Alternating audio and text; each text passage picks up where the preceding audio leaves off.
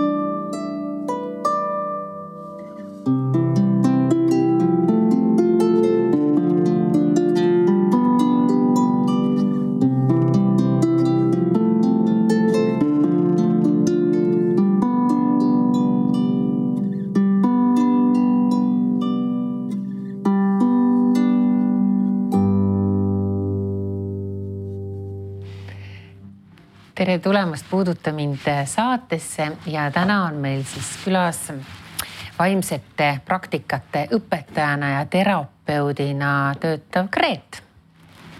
tere, Anu. tere, tere Sirjele ka et me hakkame muusikateraapiast rääkima kindlasti ja koputusteraapiast, aga, aga ikkagi, et äh, inimesed kuidagigi sind omaks võtaks, vaata ja siis räägime ikka sinust ka natukene ja kui ma hakkasin kodutööd tegema ja guugeldasin sinu kohta, siis äh, sain teada, et, et äh, sa oled läbi teinud, siit on juba üle kümne aasta, ühe väga imelise paranemise mis tundus täiesti uskumatuna, sest arst oli öelnud umbes, et äh, hakka mõtlema surma peale.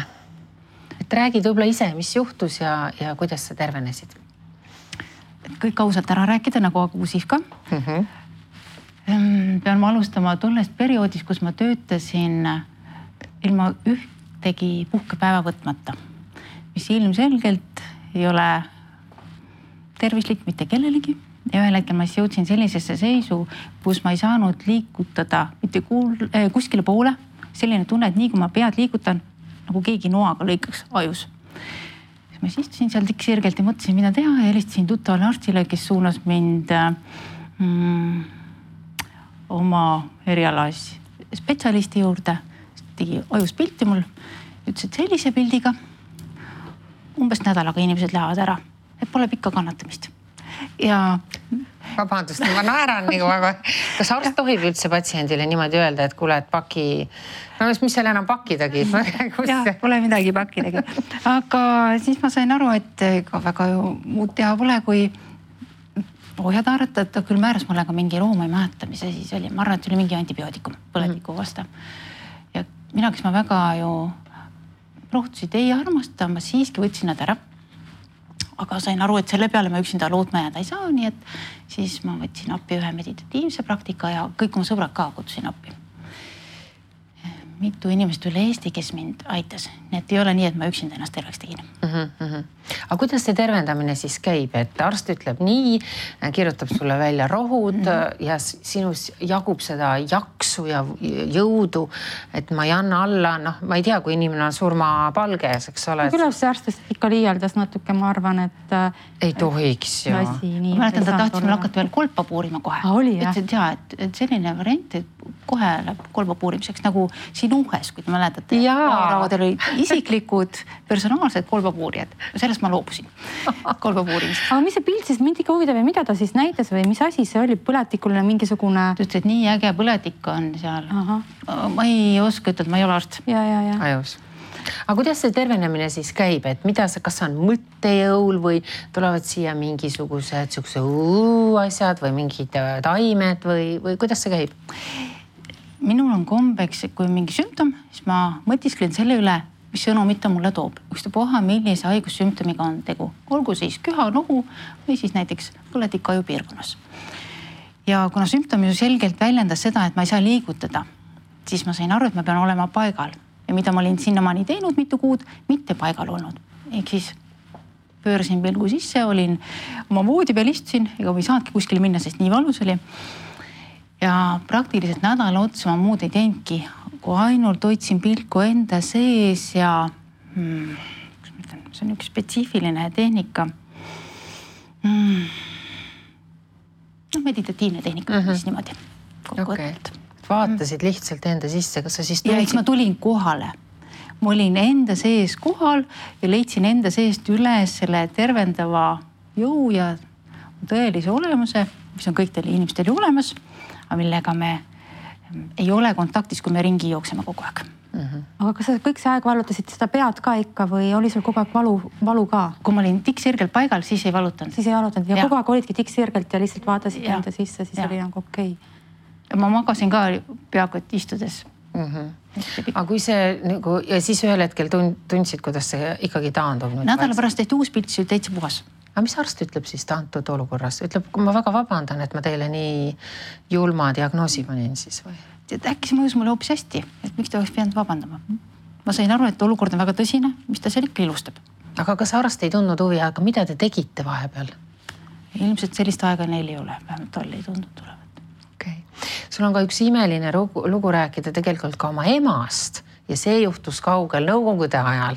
et ka temal äh, diagnoositi väga raskekujuline äh, haigus see oli jah ulginärvi põletikuga seotud, kui ma õigesti mäletan, ma olin ju laps, ma käisin alles lasteaias. ühel hetkel me elasime Hiiumaal siis, ta viidi helikopteriga Hiiumaalt Tartusse haiglasse, kus ta oli koomas pikka aega ja kui ta koomast välja tuli, pidi ta uuesti õppima kõike tegema, sööma, rääkima, kirjutama, kõndima, oli ratastoolis tükk aega uh. -huh. aga ta taastus, ma usun suuresti kõikidele arstidele ja Haapsalu taastusravikeskuse töötajatele, kes väidetavalt tol ajal juba praktiseerisid idamaiseid praktikaid mm,. nii et tema, kes ta on arst, mu ema, nüüdseks on ta küll pensionil, aga peale tervenemist suutis ta uuesti alustada tööd hambaarstina ja jätkata seda aastakümneid. ehk siis ka teda aitas see alternatiivmeditsiin, mida toona salaja praktiseeriti?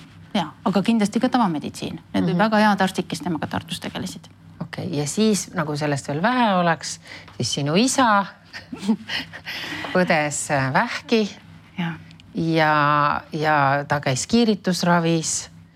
ta käis operatsioonil. operatsioonil kuus korda ja kogu aeg tuli tagasi, see oligi huvitav. käib operatsioonil ära, saab kas keemiaravi või kiiritusravi, kiiritusravi mm,. jälle tuleb tagasi, kogu aeg tuli tagasi, kuni ühel päeval ütles tema raviarst talle mm,, et meil ei ole enam võimalik seda puhastada, sinu põit, ta oli põievähk kui me sinna pihta lähme, siis ta võib katki minna ja see võib lõhkeda ka mis tahes hetkel tänaval eh, käies. Et on ääretult eluohtlik niimoodi ringi parem opereerime ära mm. -hmm. ja pakkus talle alternatiiviks välja selle, et käib ülejäänud elu ringi ühe kotiksega siin külje peal. aga mu isa, kes on suur tantsulõvi, oli tol ajal ja on ka praegu, hoolimata oma kõrgest vanusest. tal hakkasid häirekellad selle jutu peale tööle, sest ta ei kujutanud ette, et ta võtab hoogsaid poognaid, kui tal olid kotike siin külje peal. nii et ta küsis oma raviarsti käest, et kas on mingit alternatiivi ja õnneks ju ära kiitis seda arsti. ta ütles, et jah, ma annan sulle kaks kuud aega proovimaks alternatiivseid teraapiaid, aga kui kahe kuu pärast muutust pole, siis tuleb minna operatsioonile. ja nii mu isa siis kaks kuud tegeles ühe tervendaja, see oli tervendaja Viktor, kes praeguseks ajaks on juba surnud. ja kahe kuu pärast selgus, et polegi vaja enam midagi lõigata. siis ta pidi alguses ainult äh, iga kvartal kontrollis käima, hiljem iga aasta. nüüd minu teada üsna harva peab käima kontrollis on sul aimu ka, mida see tervendaja Viktor tegi temaga, rääkis? see, mis ma kõrvalt nägin, need osad asjad, ta saatis ta mägedesse ja osa praktikat oli tal kodus, ta pidi olema oma toas ja Viktor temaga kaugelt äh, toimetas. keegi teine ei tohtinud sinna tema ruumi minna. et see oli distantsilt toimetamine, ega puhastamine, mis iganes. aga mu isa muutis mõttemaailma, uskumuste süsteemi, toitumist, liikumist, kõike, et seal ei piisa ainult ühest asjast ei ole minu arusaama kohaselt võimalik kedagi lihtsalt terveks teha, inimene peab ise võtma selle vastutuse, endaga tegelema ja ei piisa ühest muudatusest, et söön täna kaks kapsalehte rohkem mm. -hmm. vaid ikka kõik, vaid muuda, muudan ühe negatiivse mõtte ära, ikka kõik kokku mm. -hmm sa oled ka öelnud hästi huvitavalt, et, et igale valule või haigusele, mis meie ellu tuleb, tuleb olla tegelikult tänulik. et nad tahavad saata meile justkui mingisuguse sõnumi mm. -hmm. minu arusaama kohaselt on haigussümptomid sõnumitoojad. kusjuures, kui ma räägin sümptomitest, siis selleks sõnumitoojaks võib olla ka valus suhe või ebameeldiv olukord töö juures, kus tahes kohas mm. -hmm. Pidevalt on sõnumitoojad meil isiklikus reaalsuses, siis meie oma teadlikkusest sõltub see, kas me oskame neid märgata, neid tõlgendada ja siis veel ka muudatust teha et see on nagu üks siis selline sunnitud äh, seis, kus sa peaksid siis aja maha võtma ja tegelikult vaatama või mingeid muudatusi ja ümberkorraldusi oma elus tegema. no tõsisemate asjade puhul kindlasti jah no ma saan aru, ütleme, et okei okay,, et peavalu toob sulle mingisuguse sõnumi, et noh, stressi liiga palju, seljavalu, et, et oled tööd teinud, seal õlavalud ka mingisugused. aga on ju noh, täiesti nagu geneetilised haigused, millega seonduvad äh, valud. et kuidas, kuidas need nagu sõnumid toovad?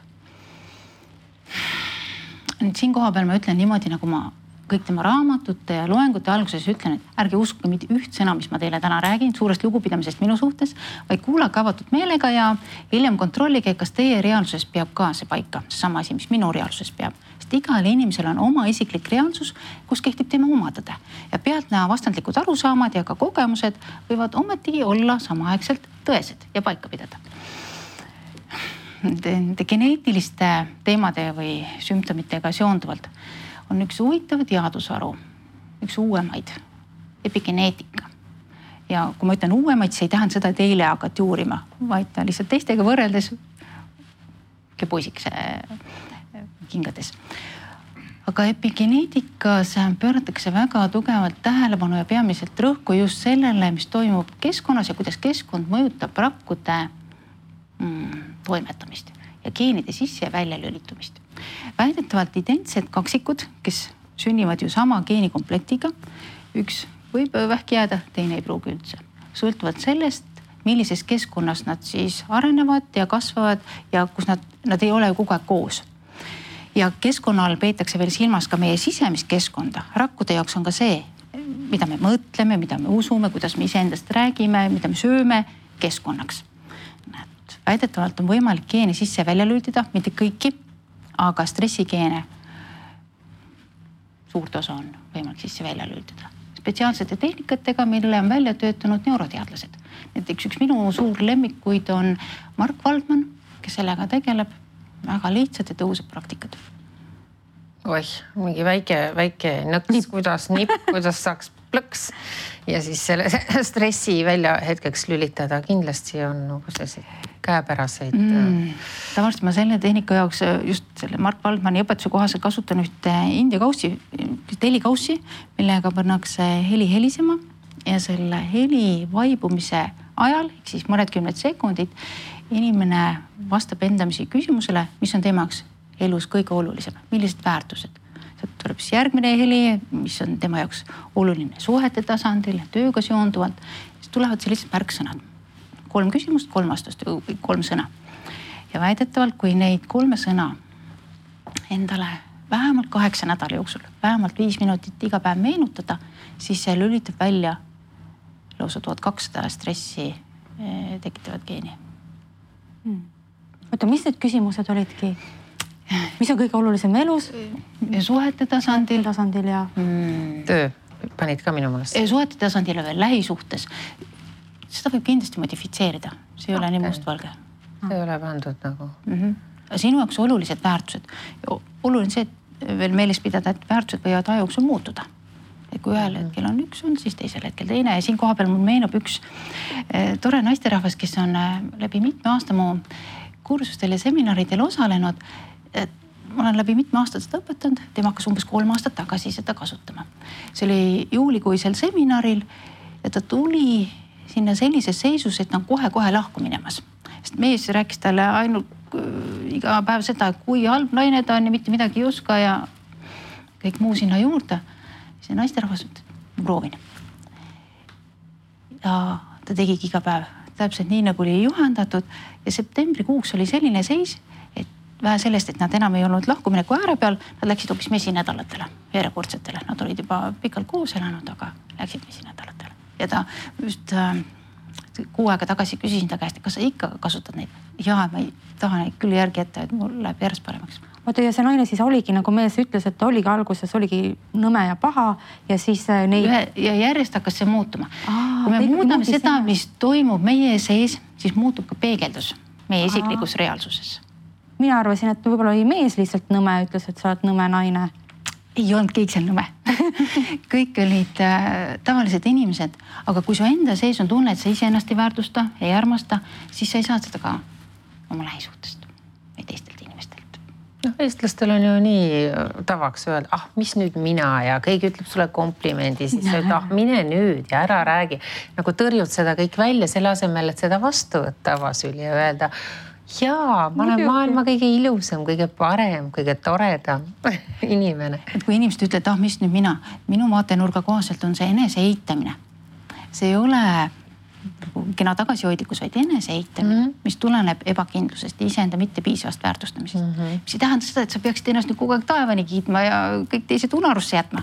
aga sa endasse suhtud hästi, nii sõnades kui mõtetes mm. -hmm no ikka see vana tuntud mantra, mida meile varemgi on õpetatud, et kui sa tõused hommikul üles, kui muud ei suuda või aega ei ole, hambaid pestes vaatad peeglisse seal, no siis korruta endale, kui vägev ja äge mm. inimene sa oled. küll selle korrutamisega minu kogemus terapeudina näitab seda, et ei ole mõtet hakata kohe neid positiivseid asju korrutama. sest mõne puhul see võib isegi toimida, aga mitte kõikide puhul, seal võib hoopis olla negatiivne efekt. ja tasub äkki alguses võtta appi hoopis näiteks koputusteraapia, et vabastada negatiivsed emotsioonid ja mõttemustrid ja uskumused, et teha ruumi uuele eale, kui sa selle negatiivse otsa hakkad seda, ehk siis prügikast on täis ja sa püüad sinna midagi muud peale -hmm. panna. kõigepealt tee see prügikast tühjaks, mis on su meeles ja siis hakka sinna midagi juurde panema. aga räägi palun koputusteraapiast. koputusteraapia puhul on tegu siis energiapsühholoogia lihtsa teraapiameetodiga, kus ühendatakse mm, kus selline psühhosomaatiline haiguste käsitlus iidsete teadmistega keha läbivatest energiakanalitest. ja mm, koputusteraapia puhul on tegu just nagu emotsionaalse akupunktuuriga, kus nõelte asemel kasutatakse sõrmeotsi. Neid samu akupunktuuripunkte, mida ma õpin doktor Birklandi juures innomeditsiini kursusel Neid ma kasutan koputusteraapias, aga sõrmeotstega. sõrmega siis koputad? ja kahe sõrmega tavaliselt tehakse ah., nimetissõrme ja keskmise sõrmega ilma sinikaid tekitamata. vaikne koputus ja hiinomeditsiinis on selline teadmine, et kui sa mis tahes kanali algus- või lõpp-punkti mõjutad, siis see mõjutab tervet seda kanalit. kõik need koputusteraapias olevad punktid on mingi kanali algus- või lõpupunktid. Et see läheb sealt äh, läbi terve kanali ja kui ma mõtlen oma lapsepõlve peale, kui te mäletate, vanasti olid ilusat telekat, kus aeg-ajalt oli siksak-pilt ees ja mida siis tehti? mida tehti? löödi telefoni. just kas rusikaga või küünarnukiga ja tavaliselt või tihtipeale läks ju pilt korda ehk siis minu jaoks on koputusteraapia algus minu lapsepõlves nende telekatega. või teine näide on ribiradikad. mõnikord need ribid ei läinud soojaks, mida siis tehti? Kolgiti seda peenikest toru seal eesotsas ja läks Seda teadnud. peale. mina mäletan, meie Hiiumaal oli küll sellised radikad meie korteris, mida aeg-ajalt siis kolgiti sealt eest okei, ja süsteem läks tööle. vau, see tuleb meelde jätta. radikad poolkülmad või Ja- poolsoojad ja koputusteraapia puhul veel öeldakse, et äh, tegu on emotsioonide vabastamisega. ehk siis mina terapeudina, ma ei olegi ravitseja ega tervendaja, vaid ma aitan inimestele vabastada kahjulikke või kahjustavaid emotsioone, neid, mis saboteerivad ka mõttemustreid, uskumusi. aga see, et inimene ise hakkab ennast siin koputama, sellest ei ole vast kasu, et seda peaks ikkagi spetsialist tegema või? Need on erinevaid teooriaid, on ju lausa selline teooria, mis ütleb, et kui sa ennast iga päev viisteist minutit vaikselt patsutad üle keha, siis äkki polegi vaja arsti juurde väga minna. seda ma olen kuulnud varem jah. ja no meil on, meil on ka õpetatud siin, Ja. oleme ise läbi teinud selle. Ja, ja, ja, ja et või täid vaikselt paned peo natukene kausikujuliseks, mitte nii laiatades, vaid vaikselt mm. -hmm. see on ka see, millega me alustame Qiguni tundi ehk siis Hiina tervisevõimeluse tundi. vaikselt patsutad kõik üle keha. inimesed ise patsutavad jah, ennast siis, ennast okei. igaüks patsutab, seda suudab iga inimene teha ja kui püsti ei jaksa seista, teed istudes, kui istuda ei jaksa, teed lamades. aga see, millest sina räägid, on see, seda teeb ikkagi, teed sina ehk terapeut. Mul on kombeks äh, õpetada teraapia seansi ajal inimesele endale see selgeks, et ta ei sõltuks minust, et ta saaks aru, et ta saab iseennast aidata. ma ei taha, et keegi minust sõltuvaks muutuks. jee, aga siis erinevate tervisehädade korral on, on erinevad need algused ja lõpud? oleneb koputusteraapia liinist, ma olen õppinud erinevaid liine.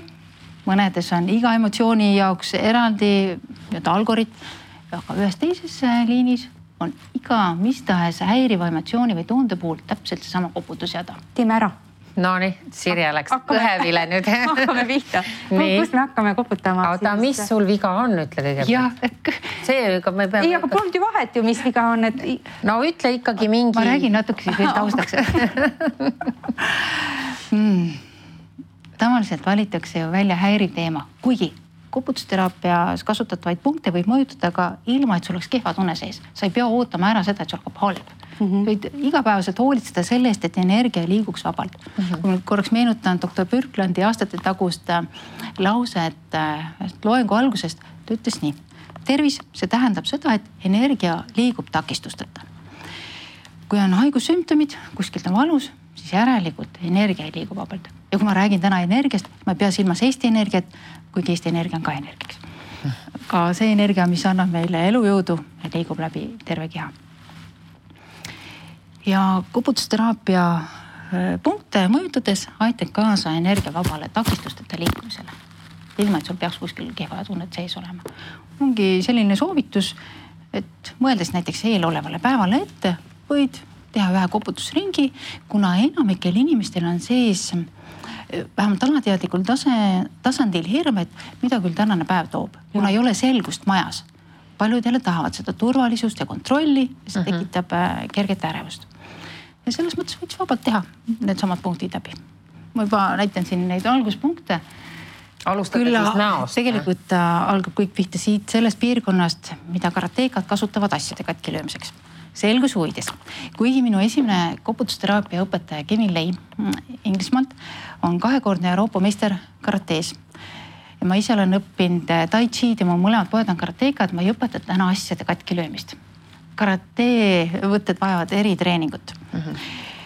aga seesama piirkond emal-kummal käel mm, -hmm. seda teise käega mõjutades öeldakse kolm korda, kuigi mu sees on häiriv tunne, näiteks ärevus, ma siiski aktsepteerin, väärtustan ja armastan end. niimoodi kolm korda mm. -hmm. ja seeläbi kõiki neid punkte mõjutades meenutatakse seda ühte märksõna. kui on ärevusega tegu, siis öeldakse ärevus, ärevus, kõik need punktid käitakse läbi ja vaikselt. vabandust, ärge vastu mikrofoni lööge, võiks vastu. ja anna andeks, kust ma nüüd uuesti rääkima pean? ja no tee see koputamise asi uuesti, aga ära seda siit kohast koputa Jah. koputa siitpoolt pigem siis teiselt poolt, kus sul mikrofoni ei ole. nii, nii. Ehk siis peale seda, kui on karatepunkti mõjutatud ja seda neurolingvistilisest programmeerimisest pärit lause struktuuri öeldud äh, kolm korda, minnakse spetsiifiliste punktide juurde. kulmu sisenurgas, silma välisnurgas, silma all, nina all, lõua all, ranglu all, mida mina nimetan Tarsani piirkonnaks, mida koputavad ju suured ahvid, kui neil on vaenlane silmapiiril. ja siin keha külje peal ja pealael ja sõrmedel. ja peale seda hingad sügavalt sisse-välja ja mõtled uuesti sellesama teema peale, mis sind alguses häiris. paned siis tähele, kas läks kergemaks või mitte. või läks hoopis hullemaks.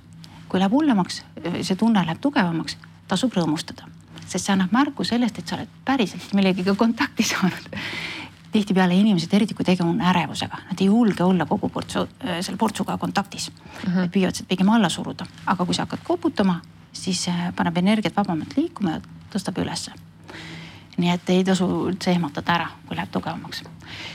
kui läheb väiksemaks peale koputusringi, on ka põhjust rõõmustamiseks ja kui jääb samaks, siis ei ole põhjust kurvastamiseks, siis lihtsalt valid teise sõnastuse.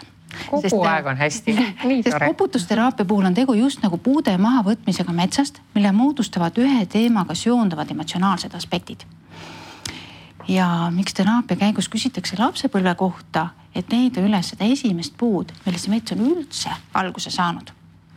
ja veel väga oluline nüanss sealjuures on see, et ei ole mõtet kasutada väga üldist sõnastust, näiteks tema pole mind kunagi armastanud, et isa pole mind kunagi toetanud. See on nagu Amazonase vihmamets. palju tõhusam on võtta üks konkreetne seik ja sellest seigast veel see üks konkreetne sekundi murdosa näiteks tol korral, kui ema mu sõprade juuresolekul mu kaheteistkümnendal sünnipäeval ütles mulle nii. see on üks puu ja siis seda koputada.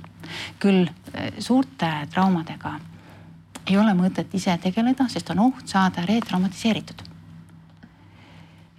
Teraapiaruumis nende suurte raskete teemade ja lapsepõlvetraumadega tegeletakse terapeudi abiga, et seda retraumatiseerumist ei toimuks. aga igapäevaste väikeste asjadega väga hästi toimib. see retraumatiseerumine, see tähendab seda, et sa saad nagu uue trauma ja, otsa ja? ja, sest on selline väljend äh, teraapia maailmas nagu ellujäämisstrateegia. kui on traumaatiline kogemus, selleks, et eluga edasi minna, inimene tõstab vaiba ääre üles, püüab selle kogemuse sinna alla ehk siis unustab ära enda jaoks ja läheb eluga edasi. aga nendel ellujäämisstrateegiatel on üks oluline nüanss juures. Neil on kõlblik unitähtaeg, mis ei ole väga pikk. et kui sa oled täiskasvanuks saanud, siis lapsepõlve ellujäämisstrateegiad on ammu selle tähtaja ületanud, siis nad hakkavad sind aborteerima. näiteks üks hea lihtne näide on see, kui väiksele poisile ema ütleb, et püsi minu ligituses, see on turvaline mm. -hmm. Näiteks peale mõnda suurt ehmatust, kui on kaubanduskeskuses äh, kaotsi läinud. laps jätab selle meelde, selle ehmatuse peidab sinna vaiba alla ja läheb eluga kenasti edasi täiskasvanuks saades, kui ma nüüd räägin ühest konkreetsest juhtumist, neljakümne aastane meesterahvas pole suutnud luua ühtegi pikaajalist harmoonilist lähisuhet ühegi naisega.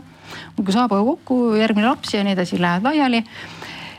ja mis naisi kõige rohkem tema juures häirib, on see, et ta ei suuda oma emast lahti lasta kogu aeg ema küljes kinni. kas te teate mõnda naist, kellele meeldiks, et naine, et mees hoiab kogu aeg ema selgusabas kinni? ei ole sellist naist. et kui seda lapsepõlvetraumat sa ei vabasta, see jääbki niimoodi kestma. ja see mees vabastas ja elab nüüd õnnelikult elu lõpuni. no eeldusel, et tal ühtegi teist traumat ei ole tavaliselt on tegu ikka suurema kompotiga, et ja, ja, ja. mitte ühest asjast ei piisa. Aga meil ei ole ilmaasjata siin harv ka, et on siis olemas ka siis muusikateraapia loomulikult, millega, mida sa ka viljeled. muusikateraapia kui selline mm, ma ju alles olen täitsa algusjärgus ametliku õppimise osas mm.. aga esmakordselt ma kasutasin seda täitsa juhuslikult. mul on oma pill, mille ma eh, meisterdasin umbes viis aastat tagasi. Saksa pillimeistri käe all. See on mul kogu aeg teraapiaruumis, et ma vabadel hetkedel saaksin mängida. tekitab nii hea tunde see. ja üks päev oli siis selline, läheb teraapiaruumi uks lahti, sisse astub umbes kahekümne viie aastane neiu, kellega me olime korra varem ka kohtunud. astub sisse, ühtegi sõna ei räägi, ainult nutab täiesti lohutamatult. nuutab ja nutab, mis ma siis teen, istun arvi taha ja hakkan mängima. sellist rahustavat äh, meloodiat, milles on ka mõningaid minoorseid noote sees, kuna minoorsed noodid aitavad kurbusega toime tulla. ei ole niimoodi, et püüad kohe rõõmsaks äh, inimest muuta, vaid vastupidi, annad hoogu juurde, et ta saaks selle endast välja. ja ühel hetkel, kui ta suutis lõpuks rääkida, siis ta ütles, et ta oli just teada saanud, et ta ootab last mehelt, kellest oli just lahku läinud ja ema oli selle peale öelnud, et ei, meie majja küll ühtegi vallaslast ei tooda. et ta oli täiesti endast väljas ei osanud selle olukorraga toime tulla, sellepärast ta ohjeldamatult nutis. Arv rahustas teda ja siis ma sain aru, et hmm, seda asja tasub edasi uurida mm. -hmm. ja sealt peale ma täitsa tunnetuslikult mm, teraapia käigus seda kasutan. et vahepeal, kui läheb nagu asi ummikusse, kui siis. inimene nutab, kui tal ongi emotsioonid üles tõusnud, mis on väga hea, sest enamik ju surub alla mm, -hmm. siis ma toetan seda nende laadidega, sest on olemas muusikateraapia, aga see sinna alla käib veel eraldi arfiteraapia, kus on erinevad laadid vastavalt sellele, mida inimene hetkel vajab, mis talle hetkel rohkem panustab. on selline laad olemas, mis maandab, mida on enamikel inimestel tegelikult vaja mm -hmm., siis on selline, mis aitab pöörata pilku iseendasse. kolmas laad on selline, mis aitab unistada siis on selline, mis aitab rõõmsamasse meeleollu jõuda ja üks nendest laadidest on selline, mis aitab inimesi, kes on minemas taevariiki. ehk siis viimased eluminutid või tunnid või päevad on käes. ja see aitab teda. aga mis esimene pala oli, mis sa nüüd mängisid? see oli üks mu enda lugudest mm,. minu jaoks pealkirjaga Veevulin, kuna vesi tekitab minus väga head tunnet ma praegusel perioodil mängingi peaasjalikult ainult enda lugusid. kui ma alustasin, siis ma mängisin teiste lugusid, oma lemmikuid. ja miks ma selle suure arfi meisterdasin, alguses ma tegin üldse väikse arfi seitse aastat tagasi. Aga siis selgus, et selle väikse arfi peal ei saa kõiki lugusid mängida, sest sinna ei mahtunud panema pooltoon klappe, mis siin teispool on aga osades lugudes tuleb vahetada keset lugu, näiteks suudlus läbi jäetud klaasi, mis mulle tol ajal väga meeldis, tegelikult meeldib siiani. ja ei ole ju mõeldav, et ma mängin pool lugu ära, ütlen oodake, võtan võtme ja krutin, mängin kaks nooti edasi, ütlen oodake nüüd uuesti ja krutin tagasi. ja siis ma meisterdasingi selle suure pöömiarvi, kus ma saan keset lugu vahetada, kui mu osadel enda lugudel tuleb seda keset lugu teha. no sul on siin plaat ka ilmunud ja kõik, ma vaatan siit tagant, et kõik su enda lood, ise laulad, ise oled muusikasõnad teinud, mängid harfi sinna juurde. kas see, ütleme, et kui endale soetada taoline asi, et kas see, sellest piisaks, et saada see teraapialaks kätte? See ei ole teraapiaplaat. ei ole? see ei ole teraapiaplaat hmm.. teraapia muusikaga on ju selline lugu, ei ole niimoodi, et kõik teraapia või üks muusikapala mõjub kõikidele inimestele ühtemoodi. see on täiesti välistatud, sest eh, muusika mõju sõltub ju esiteks eh, muusika enda elementidest rütmist, harmooniast, meloodiast, heli tugevusest, intensiivsusest, dünaamikast ja nii edasi. sinna juurde tulevad keskkonnategurid, kus kohas see inimene hetkel on. ka kultuuriline taust mängib rolli. Siis eh, inimese enda vanus ja sugu ja vaimne seisund ja kõik emotsionaalne tervis, füüsiline tervis tolles hetkes ja muusikaterapeudi. Mõttemaailm, eh, mõttemaailm ja vaatenurgad, need kõik mõjutavad. Mm ja üks lugu, mis kellelegi mõjub hästi, ei pruugi teisele hästi mõjuda. Tihtipeale lastele mõjuvad hällilaulud väga hästi, nagu te teate. teismelistele pigem rokkmuusika sinnakanti ja täiskasvanutele hoopis midagi muud. ja üks oluline nüanss muusikateraapia puhul on see, et ei ole nii, et teraapiline, see mõiste teraapiline võrdub mõistetega rahustav või lõdvestav. iga muusikapala võib olla teraapilise toimega kui ta on selle inimese jaoks tolles hetkes õige. Aga siis peab küll natuke selgeltnägija olema mm,, et ära aduda, et. see on terapeudi ülesanne tunneta, mida see inimene praegusel hetkel vajab mm. -hmm. ei saa anda sellist retsepti, et nii, sul pea valutab, kuula seda lugu. sul kõht valutab, kuula seda teist lugu mm. -hmm. no kui sa praegu Sirjet vaatad, mis sa, mis su, mis sust või pead sa inimesega pikemalt vestlema? ma peaks temaga natukene rääkima, et mm. ma ju alustan sellest, et mis teda minu juurde toob et siis ma esitan sellised küsimused, mis viivad mind sinna õigesse kohta, sest minu teraapia seansside ajal on jutustamisel suhteliselt väike osakaal sinna algusesse, ma ei vaja väga palju informatsiooni, et aru saada, mm, mis teemast tuleb alustada sest kui ma võtaksin kogu suure portsu ja laseksin tal jutustada, siis aeg läheb lihtsalt ära, ma ei saa yeah. teda aidata mm. -hmm. küll on olemas eraldi jutustamisteraapia, millel on ka väga mm, tõhus toime osadele inimestele, kes seda vajavad. Aga mina ei praktiseeri siis jutustamisteraapiat, vaid seda. see jutustamisteraapia tuba oleks väga hea, sest et mida, mille üle vanemad inimesed kurdavad mm., nad lähevad arsti juurde, nad tahaks rääkida maast Just. ja ilmast.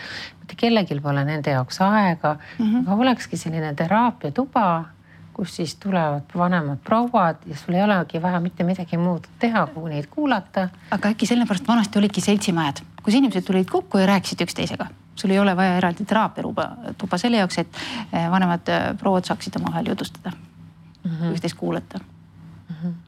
seda on väheks jäänud, noored ei viitsi neid kuulata. aga nad võiksid üksteist kuulata aga kes su juurde võiks nagu siis tulla selles mõttes, et kas sa saad nagu iga hädaga aidata või, või on sul mingi ampluaa hmm.? või bravuur, milles sa oled eriti hea ja tugev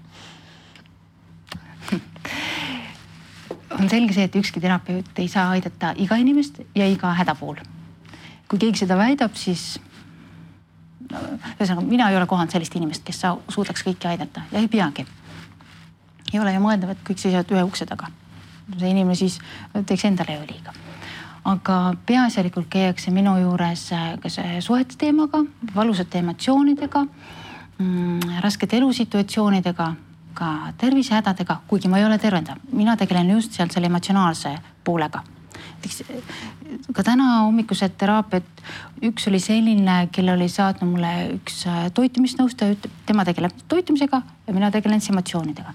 eelmine nädal oli mitu inimest sellised, kelle eh, oli saatnud minu juurde Hiina meditsiiniarstid.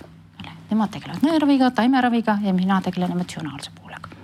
kõik see kokku annab parima tulemuse või ka kui on äh, tavameditsiiniarsti juures tulev inimene, siis äh, ta tegeleb või võtab neid rohtusi, mida ta peab võtma. et mul pole mitte midagi arstide vastu, vastupidi, nad teevad väga head tööd ja neid rohtusid ei tohigi ära jätta, näiteks antidepressante või midagi muud, vererohu rohtusid. tohi need ära jätta, küll aga saab samal ajal tegeleda emotsionaalse poolega, et oleks kehal lihtsam terveneda, et energia pääseks vabamalt liikuma.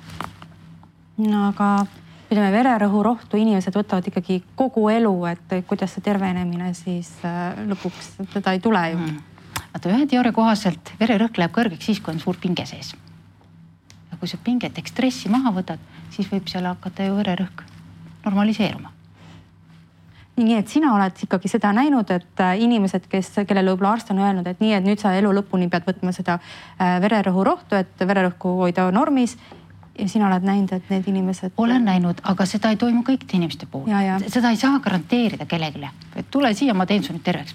sellist asja ei ole ei saa garanteerida mitte ühegi teraapiameetodiga, ka arstid ei saa ju garanteerida, kui inimene läheb arsti juurde või haiglasse, et ta annab garantiikirja, et jah, ma teen su terveks. no ei ole. aga ütlesid, et antidepressante tuleb ikka võtta ja kas siis, kuidas sellega on? ma olen kuulnud tegelikult. ma räägin, et neid ei tohi ära jätta. Kui sa oled neid võtnud, näiteks täna hommikul oli üks neiu mu juures, kes oli viis aastat jutti võtnud neid, ta ei tohi neid ära jätta. see võib talle täitsa hävitavalt mõjuda eile aega just tegin intervjuu ajuteadlase Jaan Aruga, kes ütles, et et pigem mitte üldse alustadagi nendega. oota, aga kui sa juba oled alustanud, siis sa ei tohi päevapealt lõpetada. vähemalt üks teooria väidab sedasi. no küllap see nii on jah ja. ja. järsku doose natukene ka tilkaaval vähendada. mina olen kuulnud ühe targa arsti käest, et on äh, juhtumeid või seisundeid, kus inimesed tasub võtta näiteks kahe nädala jooksul antidepressante selleks, et keha üldse jaksaks hakata tervenema mm, -hmm. stressitaset alla võtta see on nüüd erinev rahustitest, et need on erinevad asjad, aga et antidepressantidest võib väga palju kasu olla, et saada stressi allapoole mm. -hmm. Aga sa... oluline see, et sa sõltuvusse ei jää. ma tahtsin öelda, et sa jääd ju tavaliselt sõltuvusse. muidugi viis aastat, see on ikkagi, selle nimi on sõltuvus küll juba ju mm. -hmm. No mis meid siis kõige rohkem ikkagi vaevab täna, stress? stress ja ärevus ja kõikvõimalikud hirmud, väga palju erinevat sorti hirme alates lennuhirmust. Neid on tõesti palju mm. -hmm. mõni tuleb vahetult üks päev enne reisi, teine tuleb kolm kuud ette, ta kardab nii kõvasti, et juba kolm kuud ette mõeldes reisi peale hakkab värisema. üks naisterahvas ütles, et tead, mul on oma perest nii kahju, me oleme viis korda käinud lennujaamas kõikide kohvritega, olnud juba seal väravas, siis me tuleme tagasi, sest see naisterahvas ei suuda lennuki peale minna. talle tuleb üks süst teha süstida ka ei tahtnud. Väga hea mõte. siis ta mõtles, et ja üks teine, nüüd hiljuti just oli üks meesterahvas, kes ütles, et ta naine on täiesti, kuidas ma ütlen, meeleheitel, et ta ei taha, et mees lennuks kogu aeg joob. mees ütleb, et ta suudab lennata ainult siis, kui ta joob mm. -hmm. ja et sellepärast oma naise pärast ta tuli teraapiasse, sest naine ei luba tal rohkem juua. süst tuleb teha. ja aga kuidas ämblikutega on mõni ämblikahirm, eh, putukahirmude ja loomahirmudega üleüldse mm, koerte hirmud, kasside hirmud, hiirte hirmud. üks väga huvitav juhtum oli sääsehirmuga. tihtipeale hirmude all on midagi muud. inimene ütleb, ma kardan seda, teist või kolmandat, aga välja tuleb miskit muud. üks neiu oli sääsehirmuga ja hakkasime pihta äh, sääsehirmuga alguses ma vaatan, ei, natukene läheb allapoole hirm, aga mitte nii palju, nagu ma olen harjunud. tavaliselt toimub üsna kiiresti. ja siis ühel hetkel ma küsisin hoopis niimoodi, et mida või keda sääsepinin sulle meenutab, siis ta rõhutas, et teda kõige rohkem ärritab just see sääsepinin. ja selle peale ta ilma sekunditki mõtlemata vastas, mu eelmine kool, viis klassiõde ja üks õpetaja, kes kiusasid, ehk siis kooli kiusamisega oli tegu ja, ja sääsepinin meenutas talle neid.